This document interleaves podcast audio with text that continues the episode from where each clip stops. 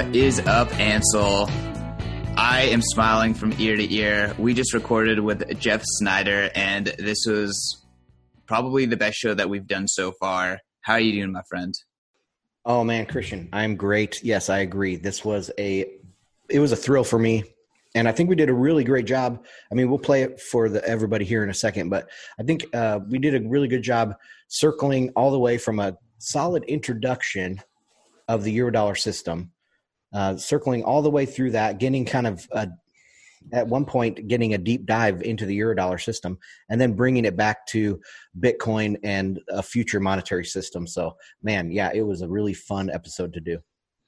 Yeah, and something that just really stuck to my head is Jeff Jeff's opinion on gold was the exact opposite of Danielle DiMartino Booth's opinion on gold and Bitcoin. Uh, like they could not have uh, disagreed more. And it's just interesting that we are bringing on these type of Fed insiders and uh, yes. macro insiders, and they don't even agree about the future whatsoever. It just kind of shows, you know, this game. There's no masters. There's no true visionaries in this in this game. Everyone is trying to just feel around and figure it out. I mean, they both kind of have a insider perspective Danielle and Jeff are kind of polar opposites on some of these, I would say, forward looking issues. I think they agree on all the backward looking issues, but yeah, they don't they don't agree when they look into the future where we're going over the next decade. Before we get into the rest of the show, want to do a quick plug. Make sure to check out Bitcoin Magazine, Bitcoin Magazine YouTube, and all the stuff that we're putting out. FedWatch is just a part of the Bitcoin Magazine family, and we're working hard to bring out the best Bitcoin only and Bitcoin forward content possible. Work real hard to uh, to educate the masses about you know what is coming in this this financial revolution. Some really good shows on that feed over the last uh, couple weeks, guys. That was great. Um, Ansel, you want to plug uh, the Bitcoin Dictionary and Bitcoin Markets? Yeah, bitcoinandmarkets.com for my uh, original podcast that is still continuing so make sure to stay subscribed over there. Um, and also my bitcoin dictionary book demystifying bitcoin jargon. It's a great introductory book for people to learn about um, bitcoin jargon in general but um, also it's um, a good book to for a, a more experienced bitcoiner to have so that they can quickly explain things to maybe p- noobs that they meet out there. Yeah, absolutely. I think this is a resource for everyone, whether you're an expert or whether you're a noob uh, demystifying or just solidifying your knowledge of Bitcoin. Ansel does a fantastic job of digging into what a term actually means, but also the history behind it, giving examples. Like this is it's a legit, legit uh, resource. So great job on that, Ansel. Um, we have uh, some quick updates across the Fed, General IMF, and, and Bitcoin before we get into this Jeff Snyder interview let's jump right into uh, the most recent announcement um, or conversation from Jim of the Fed, Jim uh. Yeah, Jim Cunha. He had. I'm not sure exactly where this this um, interview first appeared. It might have been Reuters, but it was a couple days ago. The, uh, the link we provide is to payments.com, and uh, Jim Cunha is uh, uh, he works for the Fed, and he's working with the M- with MIT in their I guess, a CBDC initiative. I don't know exactly what you would call it, but um, and his his comments were pretty uh, telling on in this interview. He said, uh, "This is about experimenting for the purposes of educating ourselves and making sure that we really understand what the fundamental technology can do. It's not about going into production." Uh, and then he goes on in a different part and says um, that they're in talks with all of these global central banks in a collective dialogue moving forward. So I thought this was interesting, Christian, because uh, it shows um, one that we kind of were right that uh, these CBDCs are not in the near term. At least a Fed coin is not in the near term. It's it's years and years out. And also, they are building this like coalition. So if we do have a remake uh, a reforging of a new monetary system like a Bretton Woods, then uh, this is the type of dialogue that we would expect. These banks working together and having an open dialogue about the, a future system. Yeah, and, and I find it interesting. Something that Jeff actually said is what impressed him most about Bitcoin and cryptocurrencies is that these future systems are being proven out in production. Whereas you look on the flip side and you see these central bankers, these academics, these whatever, they're experimenting, they're tinkering, they're talking, but all the while, the open source system, the permissionless system is like growing and actually living.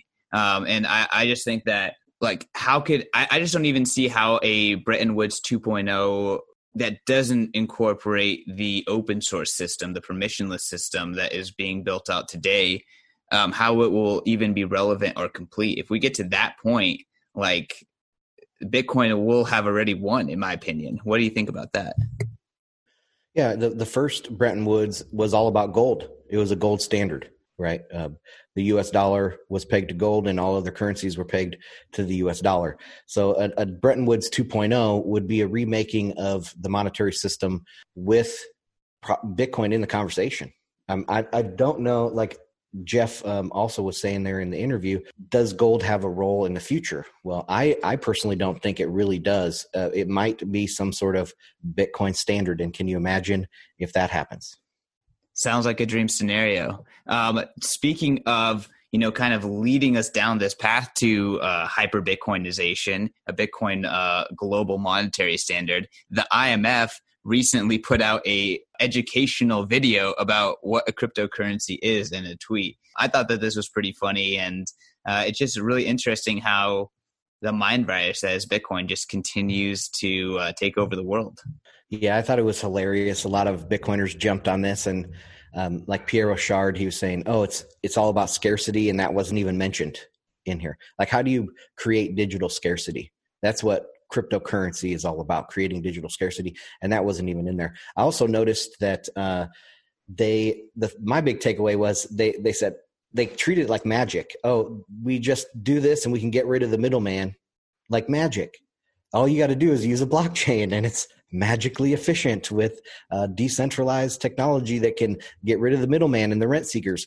But uh, obviously we know that's not the case. It's um, hugely inefficient and costs a lot to uh, create decentralization.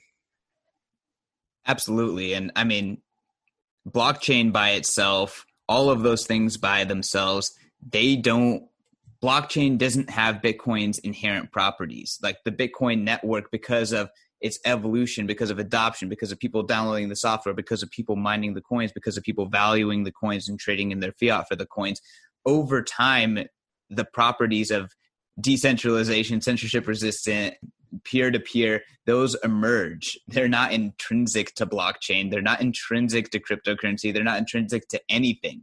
Uh, so I think that that's something that central bankers, politicians, shitcoiners, and Bitcoin and blockchainers alike just don't understand quite yet.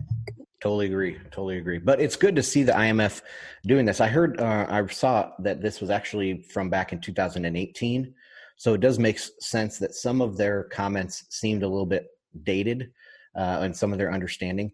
But even then, it's like, okay, so 2018, these were at least 2014 or 15 talking points about digital currency. Uh, so these these people are getting it slowly, uh, and they're hopefully they catch up fast. So my take is a little different. They're not getting it at all, but they're inadvertently propagating the memes anyway. So they're just a tool to Bitcoin. Yeah, that's a good point. All right. Well, what do we I got mean, next? Yeah, what do we got next? Uh, we got Bitcoin next. a great analyst in the mining space, oh god, a girl, Kristy-Leigh Minehan, um, put out a kind of uh, it's a tweet that is pumping that a major hardware manufacturer is getting into the Bitcoin ASIC game, and this is going to commodify the ASIC game forever, and you know really change it. This is seems more like a rumor than anything else. Although I tend to trust Kristy.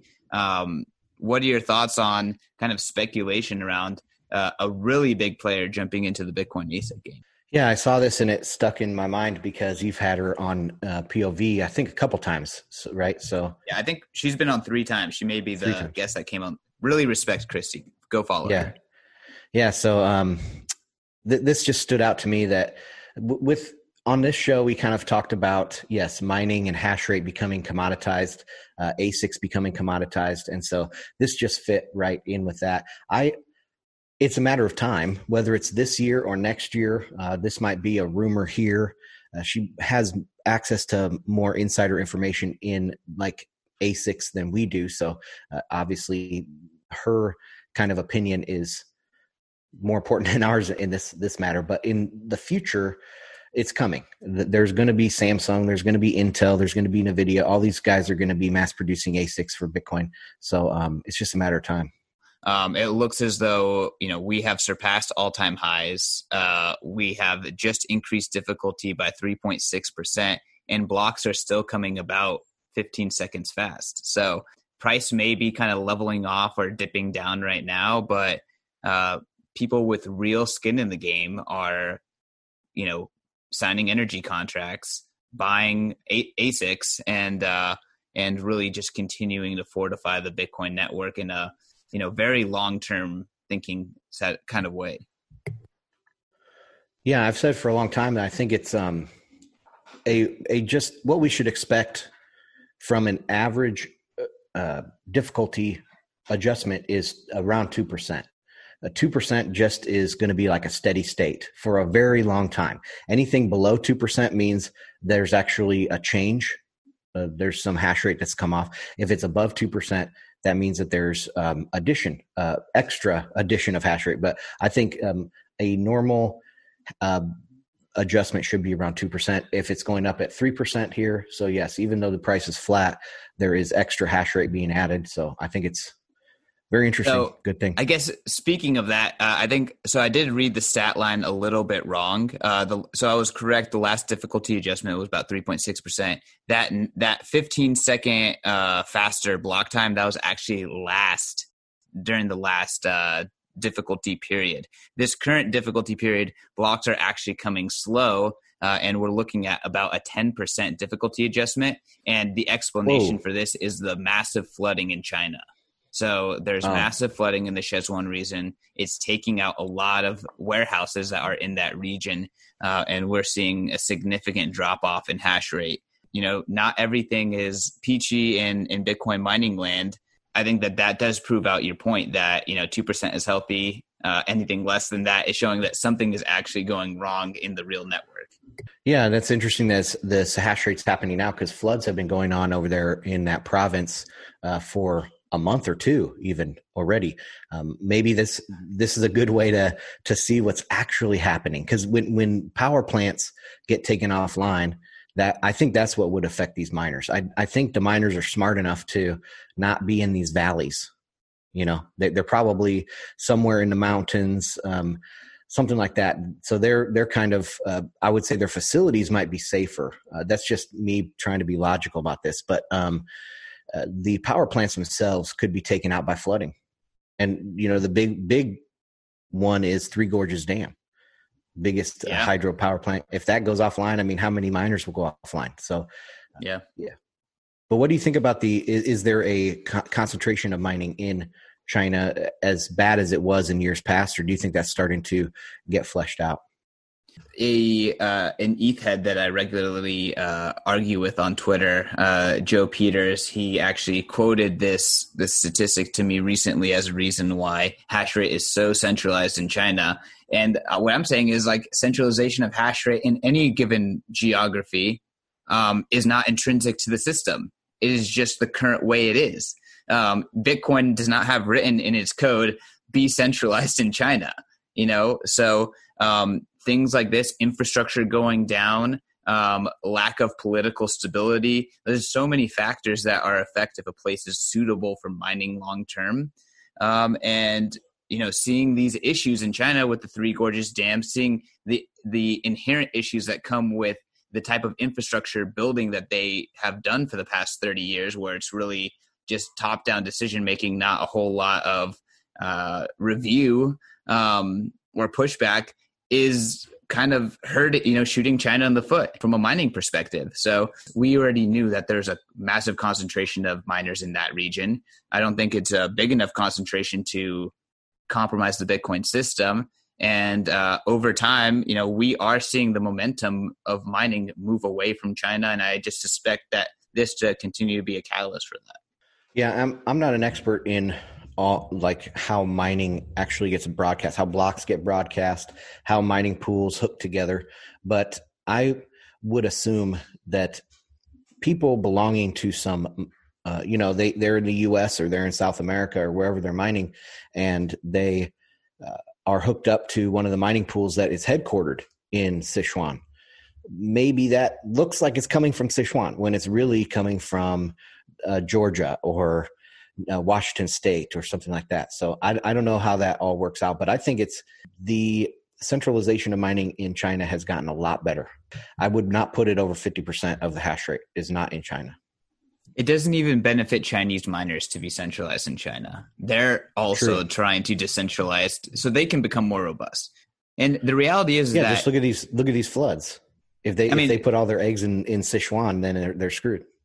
Exactly. Um, so uh, I think the incentives are still aligned here, and mining will continue to further decentralize. Don't un- like I feel like people don't understand that before mining was centralized in China, it was centralized to one person and then two people. This is a process of adopt people adopting Bitcoin mining. So it's just going to take time, patience, and long term thinking. I think this is a good place to transition again into the interview with Jeff Snyder.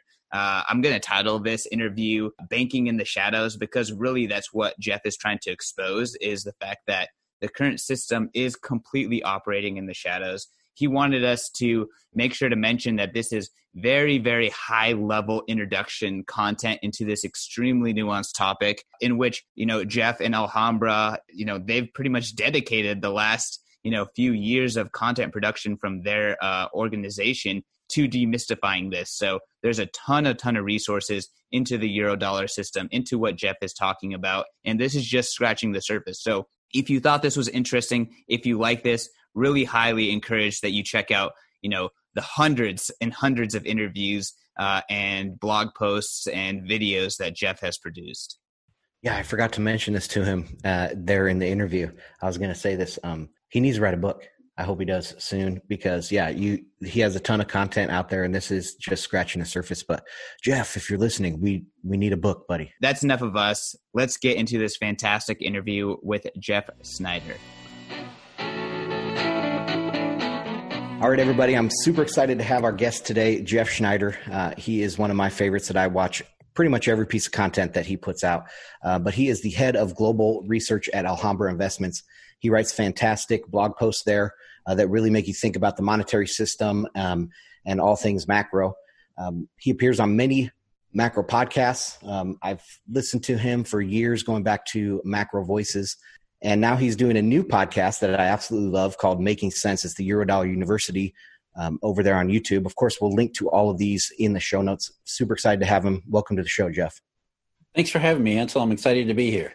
Okay, so um, one thing that got me really into your content over the last couple years is waiting for the inevitable, you know, Austrian hyperinflation of the the the dollar basically. But as it, we got to the end of the system and we saw the yield curve inverting in 2019 and you know the end of this cycle and there was no inflation, I, I had to question my assumptions. And so I, that's one reason uh, why I'm really glad that you put out the stuff that you do because it it is a very good explanation of what's going on to jump in here, I think that's a yeah. fairly common common uh, perception, especially when you get into 2016 and 2017.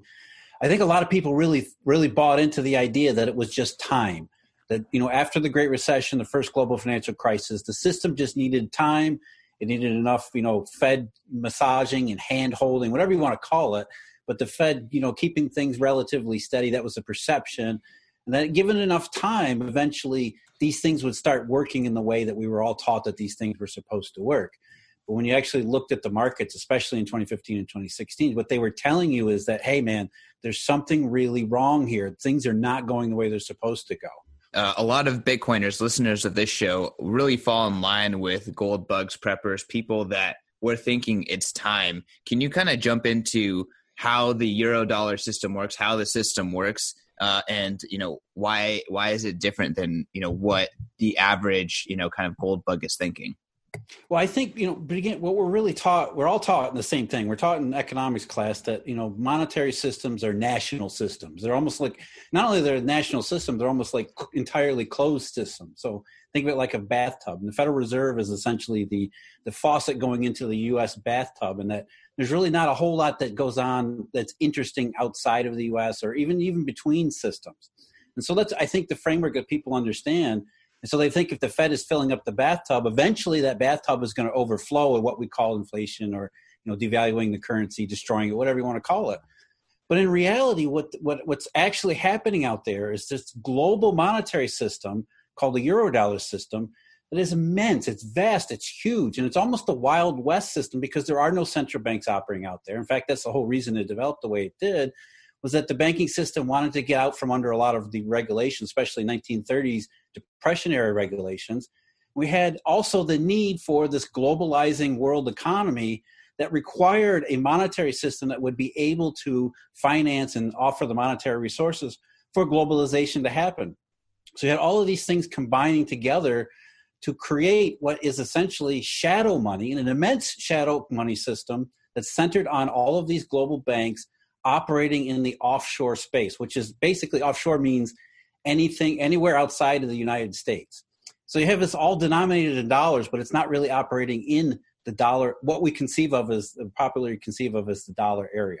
So that's where the euro dollar term comes in. It means offshore dollars, which is really this global shadow money system that is that actually op- operates as the global reserve currency. So can we can you dive into that a little bit more? Can you tease out what is different that uh, between you know shadow dollar denominations and actual U.S. dollars that the Fed kind of controls?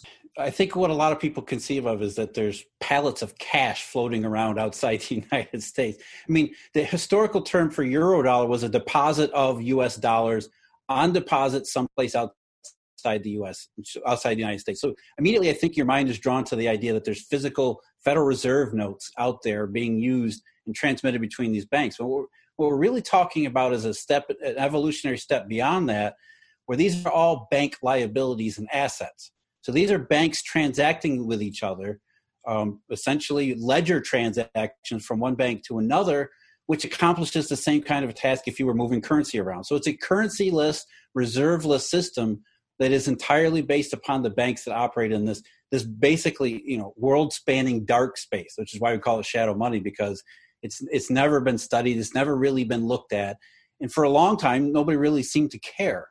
So it, it's operated in the shadows quite literally for a very long time. Moving on to the next question, uh, we talked about on our show, or we read a speech by one of the vice presidents at the New York Fed. I can't remember her name now. It's not Lael Brainerd, but it's one of those. And in her speech, she talked about funding markets being pr- uh, primary to you know all other markets especially as far as liquidity goes but they didn't quite understand why that was she left it hanging with the question at the end saying but we don't exactly know what the mechanisms are here so can you describe maybe the relationship between the funding markets what are the funny uh, funding money markets um, and how they relate to the economy in general well i'm not surprised that the new york fed uh, either admitted or um, answered the or stated the question that way because the Federal, the Federal Reserve has very little to no idea what actually goes on in the monetary system. And I know that's that's a hard, it's a big leap for a lot of people to make because again, we're all taught that the, the, central bank is the center of not just the, the economy, but the, especially the monetary system. Right? That's what a central bank is supposed to be. The word bank is in the title. You know, the fact that the, the New York Fed or any of the Fed doesn't really know how the system works is actually you know consistent with the idea of shadow money and, really have to before we get to the question of what are funding markets we have to understand how it got to be that way and really what happened to be you know to put to put to give you a brief overview was that back in the 1950s and 60s even before then but in the 1950s and 1960s the idea of money itself began to evolve such that it, it, it no longer look like the way money had looked like before Again, we're talking about these kinds of interbank transactions, these ledger transactions, kind of fuzzy virtual money being transmitted all over the world for the first time in human history. And it didn't fit within the, the uh, traditional definitions of what money was. Everybody thinks of base money, M0, M1, which is a broader definition, M2, these kinds of things. But we found out in the 1960s, and we're talking the 1960s, more than 50 years ago, that these these traditional definitions M0, M1, M2 were increasingly obsolete. So if you're a central bank and your whole your whole purpose is the monetary system, and you find out, oh crap, I don't even know how to define money anymore because banks are using all of these strange, weird kinds of forms of monetary transmissions that actually do things in the real economy. Therefore, they fall outside of the traditional definitions. As a central bank, what do you do? And so, in the 1960s and especially the 1970s during the Great Inflation, central bankers essentially had a very stark choice to make. Do they go back and start to redefine money in these modern formats and try to bring these you know m3 m4 develop new definitions that incorporate all of these different things? Or do they say screw it. We're not going to bother. We're going to try to float above everything. We're going to control an interest rate and we'll get the banking system to do it on our behalf. And we won't have to we don't care about the details because if we move the federal funds rate around a little bit here or there whichever direction we want we believe the banking system will just act in accordance with it and therefore the banking system will figure out all these fuzzy virtual details that we don't know about. And so for many decades, that's how it worked. Alan Greenspan, for example, the maestro, what did he do? All he did was move the federal funds rate around, and he expected that the banking system would work out all of these complex monetary forms in the way that he wanted them to. So if he increased the federal funds rate, he believed that banks would act by creating uh, by, by creating a drag in credit creation and money creation. He didn't know how they did it, he didn't know why they did it or what they did when they did it. He just thought, well, I'll raise the Fed funds rate. The banking system will take care of the details, and it'll all work beautifully. What we found out in 2007, especially August 9th, 2007, from there forward, was that's not how it works. That you do need a little bit of detail, and that the Federal Reserve actually got so detached from the monetary system, we had this entire monetary evolution take place outside of it so we have what are essentially the shadow money, world spanning global monetary eurodollar system that impacts not just financial markets like you know bonds and, and derivatives and sorts those sorts of things, but actually does impact the real economy. There are real effects to all this because we need money. Money isn't wealth, money is a tool. It allows the real economy to, to undertake efficient transactions, and to undertake, you know, to finance good ideas, to to create globalization, for example, to, to get to grease the wheels to get um, trade going from one place to another. So restriction of money or creation of money is really a real economy a phenomenon. So if you have this monetary system that works outside of the, the traditional defen- the definitions and convention, and then it starts to go awry, that can be a real drag on real real real economy transactions and functions that, uh, that, that, that hold back the way the economy is supposed to work. And so that breaks down the entire theory from one one end to the other, from top to bottom. You know, the Fed isn't getting control of anything because it doesn't know what it actually controls, or if it does control anything. Yeah, you bring up uh, the definition of money, and that's one of my big sticking points. Is that we don't know what money is anymore. So it's not M1, it's not M2. They stopped publishing M3 a while ago, uh, and every single crisis we might have to have a new M like M we'd be on like M10 definition of money by now. So um yeah, I think it's it's very interesting in that respect. Yeah, and I agree with you. I say that all the time. You know, this eurodollar we got to remember this is evolution, and evolution never stops. We live in a very dynamic world. So, you know, central banks are operating under 1950s view of the 1930s. To give you an idea what they're talking about, why they keep screwing it up. I mean, they they they're, they're not even you know they're several several generations of technology behind. And the eurodollar system today you know it broke down in august of 2007 but the, the system today is almost nothing like it was you know 13 years ago. Because you're right ansel it, it continually evolves.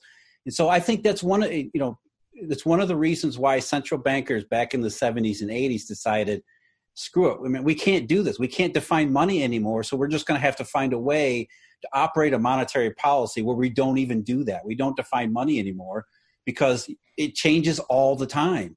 And in fact, it gets weirder and weirder and weirder the more more the uh, it evolves. So, you know, you're right. We'd probably be up on M32 by now or something ridiculous. And then, yeah. of course, you know, as soon as you get M32 defined, you got to do number 33. Well, it might it might benefit them to keep the definition simple you know to keep it back with m1 and m2 because now they can do this expectation ma- expectation management which you talk about all the time that is real monetary policy is saying oh we're going to have this flood of liquidity the the Fed has your back, the Fed put, right? So what do you think what are your thoughts on the Fed put and expectation management? Well, the Fed put doesn't exist.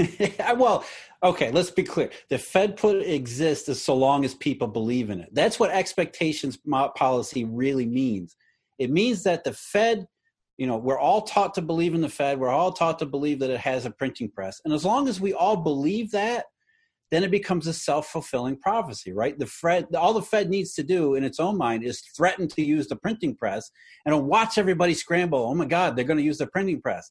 Inflation expectations seep in because we're taught to believe that the Fed can print money and markets being rational and efficient. Therefore, if the Fed says it's going to print money, we start acting in anticipation of them printing money. And therefore, inflationary things happen. The Fed doesn't ever, ever have to print money. And the dirty little secret is they can't. They don't know how. You know, they create bank reserves, which is not really useful money. And so, is so long as everyone believes, at least that the theory, the expectations made theory is, so long as everyone believes the Fed can print money, all the Fed's got to do is threaten to print money, and people will act in inflationary. I mean, it sounds intuitive and it sounds actually logical because if you think the Fed's going to print money and inflation's going to happen, you know, six months down the road, you're not going to wait for the inflation to show up because your costs are going to skyrocket. So you're going to start doing things today because you think that this going this this wave of inflation is going to happen. Of course, where it all breaks down, obviously, is that you know the world is not a fairy tale, and we actually do have a monetary problem, and it actually would be nice if the Fed knew how to print money because we need some. And so it's not good enough for people to believe in the Fed because if you don't actually have any money and you're waiting for the Fed to create some, well, you might just wait for the Fed to create some because you can't do anything in between, right? So it's there's a big difference between expectations policy, which sounds like it's monetary policy, but it's really it's really mostly just pop psychology.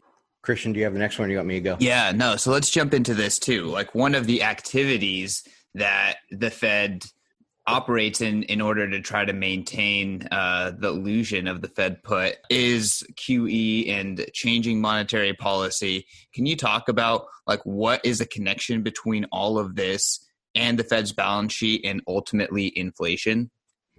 Well, okay, under an expe- expectations management paradigm, what, what has to happen is the Fed moves an interest rate around. And so when it wants to stimulate the economy, we all have this idea that, okay, it lowers the federal funds rate, which makes creating credit and creating debt cheaper for banks, therefore they'll do more of it. Well, that was never really true. I mean, banks don't operate that way. Their, their maturity transformation is not how they actually make a lot of money. But so long as people believe that, that's you know that was the stimulus, that was the idea. The Fed lowers the interest rate, that stimulus into the real economy. But what happens when you get to the zero lower bound, which is something economists dread, the central bankers in particular? They absolutely dread the zero lower bound because, well, once you get down to zero, you can't lower interest rates anymore. And so, under expectations management policy, what the hell do you do now, right? You're at zero. How, how can you get below zero? And that's where they came, the Japanese came up with quantitative easing which is the idea that though nominal rates can't go below zero, real rates can go below zero because real rates are essentially nominal rates minus inflation expectations. So if you get people to believe in your inflation story and they start to act on it today, even though nominal rates are at the zero lower bound, they believe in your inflation. So real rates are actually even less than zero. So that's how you get below the zero lower bound into these negative, uh, what you know central bankers anyways believe are negative real interest rates and where quantitative easing especially comes into it is people believe this is money printing right they're expanding their balance sheet they're creating bank reserves and so if you believe that's money money printing the fed wants you to believe that it's money printing because there's their inflation expectations that get them below the zero lower bound but quantitative easing is simply the act of an asset swap the central bank buys an asset that that the uh, the commercial banking system already owns, and so it swaps a, a, bond, either U.S. Treasury, mortgage bond, or whatever the whatever the asset is, and the bank ends up with another asset, which is bank reserves uh, as the offset. So it's not actually money printing either. It's simply an asset swap where people focus entirely, you know, focus exclusively only on the one part of the balance, uh, one part of the equation, which is the Fed's balance sheet. And so they see the Fed's balance sheet rising. They equate that because it's bank reserves. They equate that with money printing. Bam, there you go. Inflation expectations, you've surmounted the zero lower bound. So, kind of on that similar idea is do you think the Fed's balance sheet will ever stop growing? Um, it depends. well, depends. That's a loaded question if I ever heard of one. Yeah, well, I mean, as long as things continue to go as they are, it's going to have to continue to go up because I mean that's another clue here: quantitative easing. It's in the name, quantitative. If they knew what they were doing and it was quantitative, you wouldn't need to do it more than once, right? Because that's the whole point. We know how much money to print. We're going to print it. Boom, it's all done. The fact that they have to keep doing it is already a clue. Even if forget about the shadow money stuff, forget about the complicated stuff. The fact that it's repeated over and over and over again tells you something's not right. We're missing something. There's a big part of the story that's missing. And so long as that big part of the story remains missing, what are central banks going to do?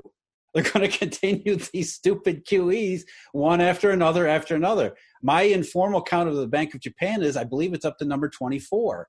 So, I mean, what does what does QE24 look like in the UI, United States? It looks like the same thing we're seeing now. As the Fed's balance sheet goes up, people talk about how that's money printing, but yet the real economy and the real markets don't ever actually show up as any kind of money printing at all. So to take that the next step further, then uh, we could talk about MMT and maybe this fiscal policy by the uh, you know the federal government is different, and that might be a way to get inflation, uh, real inflation, uh, instead of just expectations. I don't know. Do you think do you think we're going to be going into MMT anytime soon?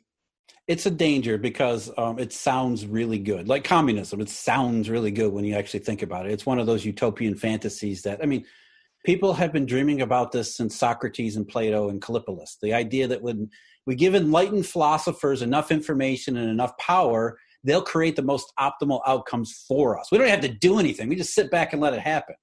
You know, what my view of that is, geez, we've had these enlightened philosophers at the Federal Reserve for all of this time, and they're they're actually what they've actually accomplished is to allow a monetary system get way out of control that they had no idea was existing. So now we're going to hand different kinds of enlightened philosophers even more power and control, and that's going to work out even better Come on. It's even more ridiculous and preposterous. Look, I mean, this is a very complex system. I mean, and I'm not talking about this in a euphemistic term. I'm talking about this in, in a mathematical system. I'm talking about chaos theory, Mandelbrot equations, fractal geometry, those kinds of things. What they tell us is that complex systems are unpredictable.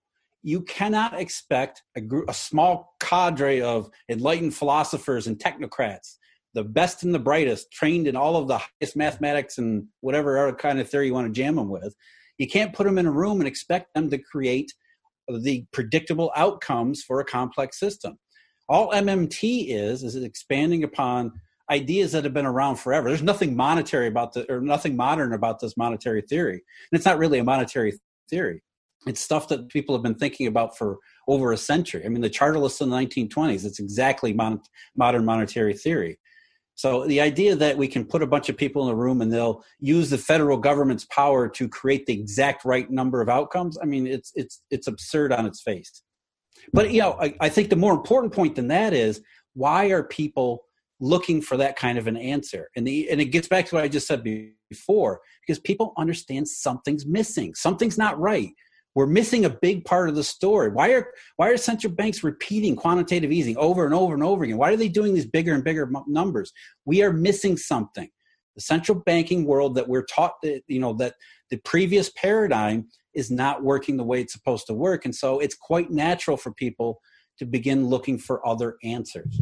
Actually, I really love that last part because uh, I've been doing a deep dive on MMT to prepare for other content that we've been creating. And it actually has been a little shocking how much I agree with MMTers about what the problem is. It's just the issue is, like you said, MMTer's prescription is that we need to give greater control to the government that's going to make more nuanced decisions, uh, which I think could not be further off from the truth. Yeah, but you can at least see why people are at least thinking about along those lines. Because I mean, look, what we have now isn't working. It sucks. So let's try something else. Maybe that's a that's a rational solution. And by the way, it makes what makes it worse is that you know you've got central bankers out there saying what problems? We've got no problems. We got it all under control. And so people are like, you know what? Screw this. There's, there's got to be a better way. And you know, maybe if there are, uh, if we do give a certain the right group of people enough power and authority and ability and information, they will be able to do what they want because we're you know we, we're we're almost bred to believe in the scientific advance this scientific progress points in that direction towards a centralized approach and so you know there's something very natural and innate about that which it doesn't it doesn't withstand much scrutiny but on the surface you can see why people are at least thinking about that so, Jeff, before we jump into de-dollarization and that idea, I would like to kind of hear, you know, what do you think? Like, obviously, you don't believe that centralized decision making is the right way to run a global economy. What is a better approach in in your mind? Well, I took a look. Uh, I mean, I'm a free market guy. I believe in free markets, not just because of you know freedom, political things like that. I mean, that's part of it, obviously, but most of it's information. Again, I look at things as from system or from the standpoint of a complex system what a complex system essentially is is that you can never get your arms around the whole thing you can never have enough variables in a covariant you know covariance matrix that will tell you how everything interacts with everything else. Therefore we can put a couple of regressions together and understand exactly what's going on. And the mechanism of free markets and information is prices. And so long as prices are freely made and freely available and freely made to be available there's so much more information that can get transmitted across the entire system in a decentralized fashion, so long as we allow it and so long as we pay attention to those signals and not try to distort the signals and control those signals, but actually use them as information. And so that's my approach is to think we need to listen to the marketplace, not tell the marketplace what it should be thinking. I, I just wanted to add that I'm right there with you, Jeff. I think that uh, I, I used to be an idealistic free market person. I thought this was right and wrong. And now I've gone more towards, you know, it's let's not even talk about right and wrong. Let's just talk about what will get the best results. And the best results is a laissez-faire type policy. So I'm right there right there with you. Can yeah, just from an informational standpoint, you can't, you know, we just talked about monetary evolution, you know, technological evolution. What is right or what is wrong technology? Well, it's not for us to decide. It's for everybody to decide. And the way we decide that is through prices and through interactions and transactions that take place on an, an infinitesimally small, small scale and they get rep- repeated over and over and over again. There's really no way that you can sit from above and say, I'm going to control all of that activity. It's like herding cats. You just can't do it. Or, you know, shoveling, as Abraham Lincoln once said, it's like shoveling fleas across a barnyard. They don't get there. I mean, it's just, it's, it, there's utterly, it's just too complex to believe that we can we can you know control manage or even why we would even want to try to control or manage because progress itself is defined in messiness. It's defined in you know markets sorting out what's wrong and what's right in terms of what the market sees as what's wrong. You know what works and what doesn't work. It's not really right and wrong. It's this is more efficient than this is. You know this might work but this is better. I mean all of these really tiny what adam smith called you know the invisible hand all these things that we can never actually see we want to let these things happen because that's how we learn that's how we get progress. So obviously what you're describing is not what we are doing. And that potentially can have really negative effects for the dollar's place in the world. Can you let's talk about this idea of de-dollarization. Major countries like china and russia are you know actively trying to move away from the dollar. They're stashing gold. They're renegotiating oil contracts. Can we talk about like what's happening on that front? I'm not sure i believe that Look, Why is that narrative wrong? China and Russia have a have big dollar problems. The Chinese have the biggest dollar problem in the world, and I believe they want to get away from the U.S. dollar, but they are unable to get away from the U.S. dollar. In fact, that's true of everybody around the world. What is happening is not the world is in, is voluntarily de-dollarizing them. What is happening is the eurodollar system is malfunctioning, which is forcibly de-dollaring all of these various places, and so Chinese, Russians, African, I mean, oil producers, all these all these places around the world who use and need dollars have a dollar problem, and so they're trying to desperately t- at times create these ad hoc methods to work around what is essentially the, the, the basic truth of all of this, which is that the monetary system doesn't work. There's a shortage of dollars in the world, and so the Chinese, you know, the petro is a perfect example. The petro was not a way for China to replace the dollar because you know the petrodollar isn't really a thing. Um, the euro dollar is the thing. And so what the petro-yuan was, because dollar is a heavy, you know, is an imported commodity that China brings in quite heavily, they need dollars for it. If you can offer and get some of your um, petroleum counterparties to accept your own currency rather than dollars, that doesn't replace the dollar. That just reduces your dollar burden that much more. So the petro was a, was actually another way in which it, it, describes this global dollar shortage. It was the idea that the Chinese are trying to reduce their dollar burden because the dollar system doesn't really work for anybody. Now, the other part of that is there's nothing that can replace the eurodollar system currently that will allow the world to get out from under this, this massive dollar weight that continues to drag down the global economy. And the reason is I don't think people really understand what a global reserve currency is and what it really does. It's not just saying, hey, we're going to denominate a price of oil in our own currency. That's that's not it. What the global reserve currency is, it's a mediation tool that allows different systems to be able to transact with each other on common terms. And in order for that to happen, you have to have massive amounts of infrastructure, sophistication. Think about in terms of, you know, Triffin's paradox, Triffin's dilemma. You have to have this dollar system everywhere. It has to be able to reach into as many places as possible. And in order for it to reach into many places as possible, in order to make this thing work, you have to have sophistication. You have to have banks operating it with it. You have to have them doing all sorts of stuff. You have to have this massive infrastructure behind it.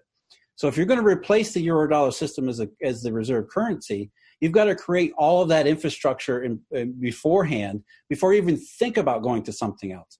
And the fact that it's been 13 years or 11, 12 years, whatever it's been since uh, uh, since the Chinese first started talk about the dollar problem, and then we're still with still sticking with that dollar problem. It's still a major problem today. Tells you how big of a task it is to you know. Everybody agrees the dollar system doesn't work. Well, everybody outside the U.S. anyway, they agree the dollar system doesn't work. But yet here it is. Your number, your your number thirteen of malfunction. There, it's not so easy just to replace it. And I would argue the Chinese aren't even trying. In fact, I know the Chinese are not even trying because they can't there's not enough RMB supply, number one. There cannot be enough RMB to supply, number two.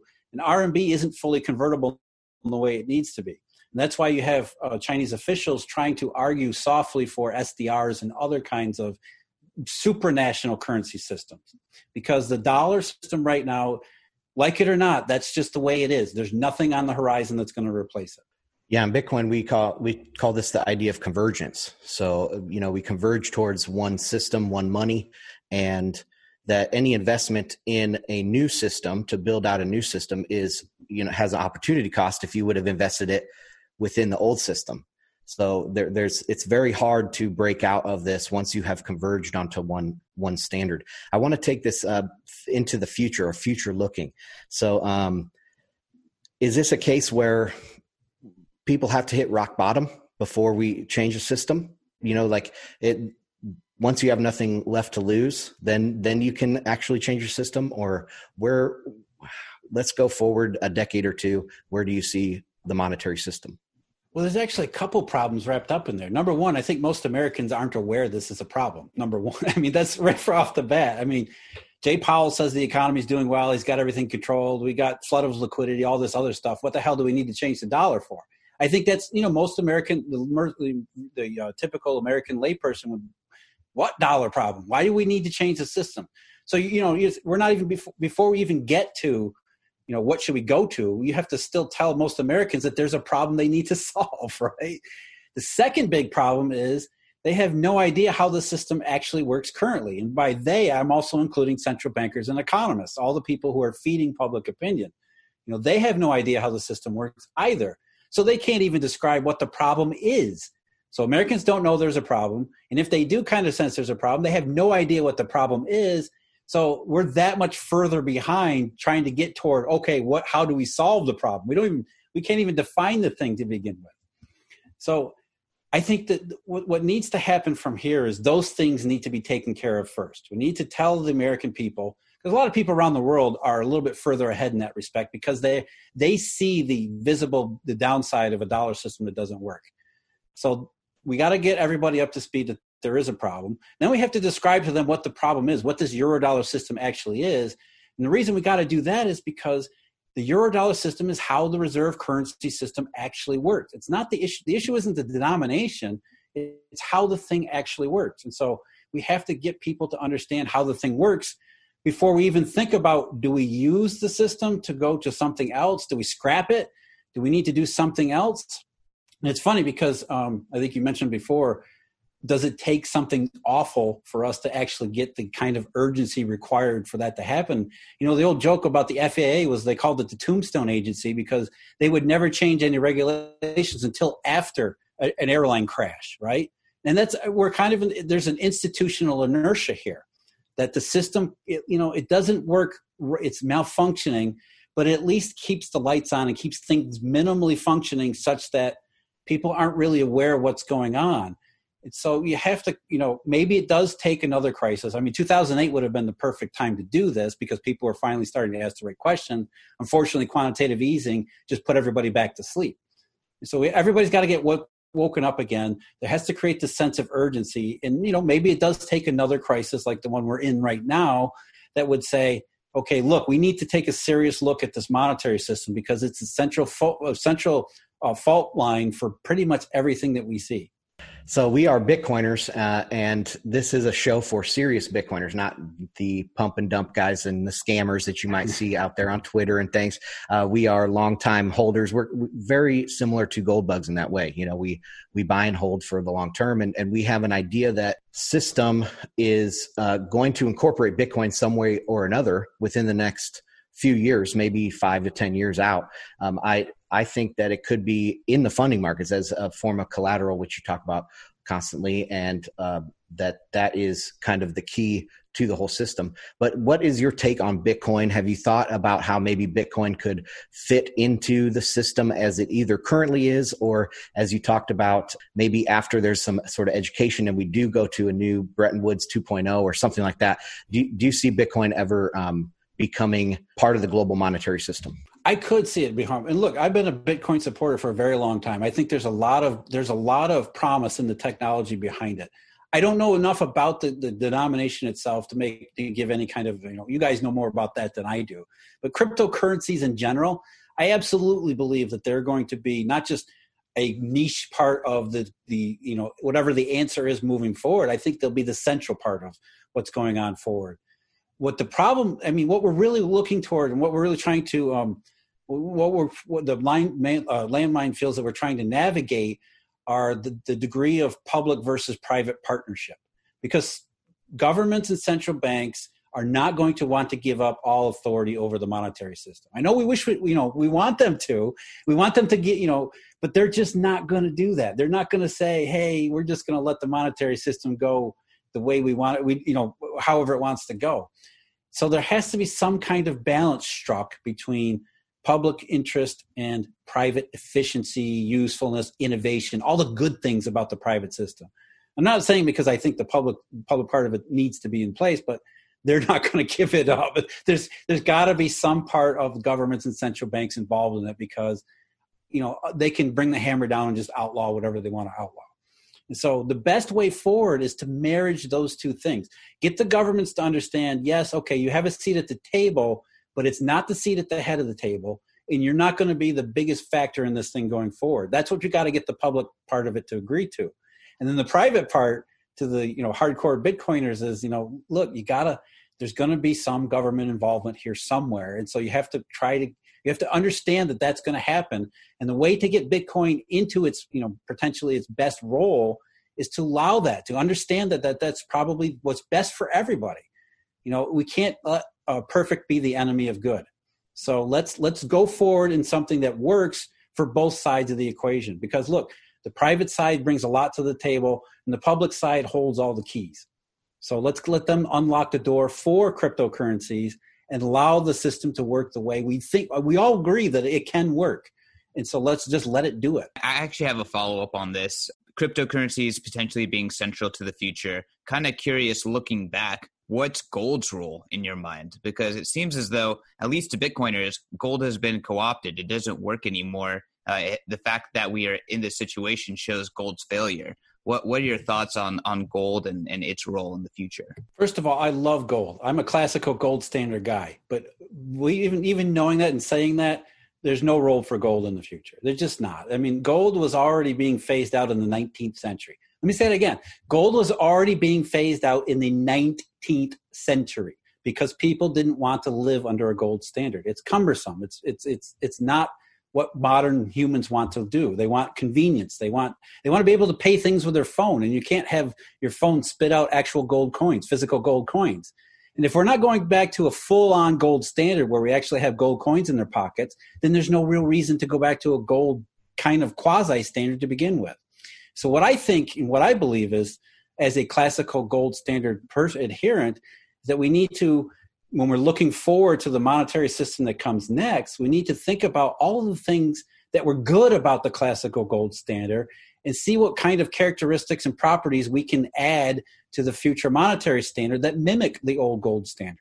Gold as a physical commodity, convertibility, the things that made the gold standard work the best, they just don't fit well in the 21st century. And they're not going to. So we need to be practical and pragmatic about it and understand that, yeah, gold can play a role. It is a hedge, it is, it is a medium of exchange at times, but it's not going to ever be the centerpiece for a modern 21st century, you know, digital system. It's just not. It just can't. So we got to get the gold stuff that's good and put it into the Bitcoin stuff. You know, the, the crypto stuff that we can, whatever we can, however you want to hardwire the uh, the the, the um, blockchain, whatever the whatever the winner is in the blockchain technology. Let's put some golden properties into that thing and before it gets let go. It sounds like you would love Bitcoin. Take take take a deeper look. Jump down the rabbit he's, hole, Jeff. He's a Bitcoiner. He sounds just yeah. like a Bitcoiner. I wrote way back in the beginning that I was very very enthused about the promise behind crypto and Bitcoin in particular. I don't think that I've been disappointed to this to this point. I think it got out of hand in you know 2016 and 2017 when things were everybody was a bitcoiner but nobody had any idea what the hell it was. I think what's great about crypto and bitcoin in particular is that it's proving itself. It's actually working out there in, in the financial system a small part of it but you know it's it's being tested and used and all the bugs are being worked out and people are being you know creative and innovative in all the ways that they can apply this technology in, in the in the uh, model to real world situations. And I think what's lacking is the opportunity to do more of it, to show what it can do. And I am absolutely convinced that if we get central bankers and their current thinking out of the way, that there is a very big road ahead for um, a lot of creativity and innovations that we probably don't even know about right now that could solve all of these problems that we're talking about. You know, you mentioned collateral and, and Bitcoin blockchain. I that's actually being worked on right now. The people, uh, some of the uh, supports, uh, financial financial um, uh, firms that work in support behind the banks that do all their custodial work, for example, they're trying to think about how blockchain can work into um, adopting it to the collateral side of the repo market. So that kind of stuff is actually happening. What's preventing it from actually taking, you know, a, a more a, a, more of a, a leading role in the system is institutional inertia again, like we said, you know, Americans don't really know there's a problem. Central bankers don't know what the problem is. And it's really hard to get people to understand we need to think ahead when everybody's still thinking behind. Awesome. Jeff, thank you so much for giving us your precious time. Really appreciate you coming on and explaining these things in a very understandable way for, you know, someone who's not a complete euro dollar expert. So I think that this is going to be a fantastic resource for our listeners. Uh, for those who want to learn more about you, the Eurodollar system, Alhambra, where can they find you? I post everything I do at alhambrapartners.com. We're just a you know a registered investment advisor in the United States, and we're working on something called Eurodollar University, which will be its own website, which we hope will be a resource library to understand of all of these things. And we're, what we're really trying to do is get people the information, how they should interpret all of these things. You know, what is how do you look at a yield curve, for example? What are Eurodollar futures? All these various parts of the the uh, actual system as it is so they can understand what we're talking about give themselves a framework to interpret the world around them because quite frankly the current state of economics has done such a poor job of leaving people just in the dark about all of these big issues. Fantastic. Well thank you again for your time follow fedwatch on youtube follow us on our uh, the bitcoin magazine rss feed you can find me at CK underscore snarks on Twitter. Ansel? Listeners can demystify Bitcoin jargon with my Bitcoin dictionary. If you go to bitcoindictionary.cc, uh, people can uh, dive in deeper onto these terms so we can have, uh, you know, a common starting ground to talk about this stuff. So thanks again.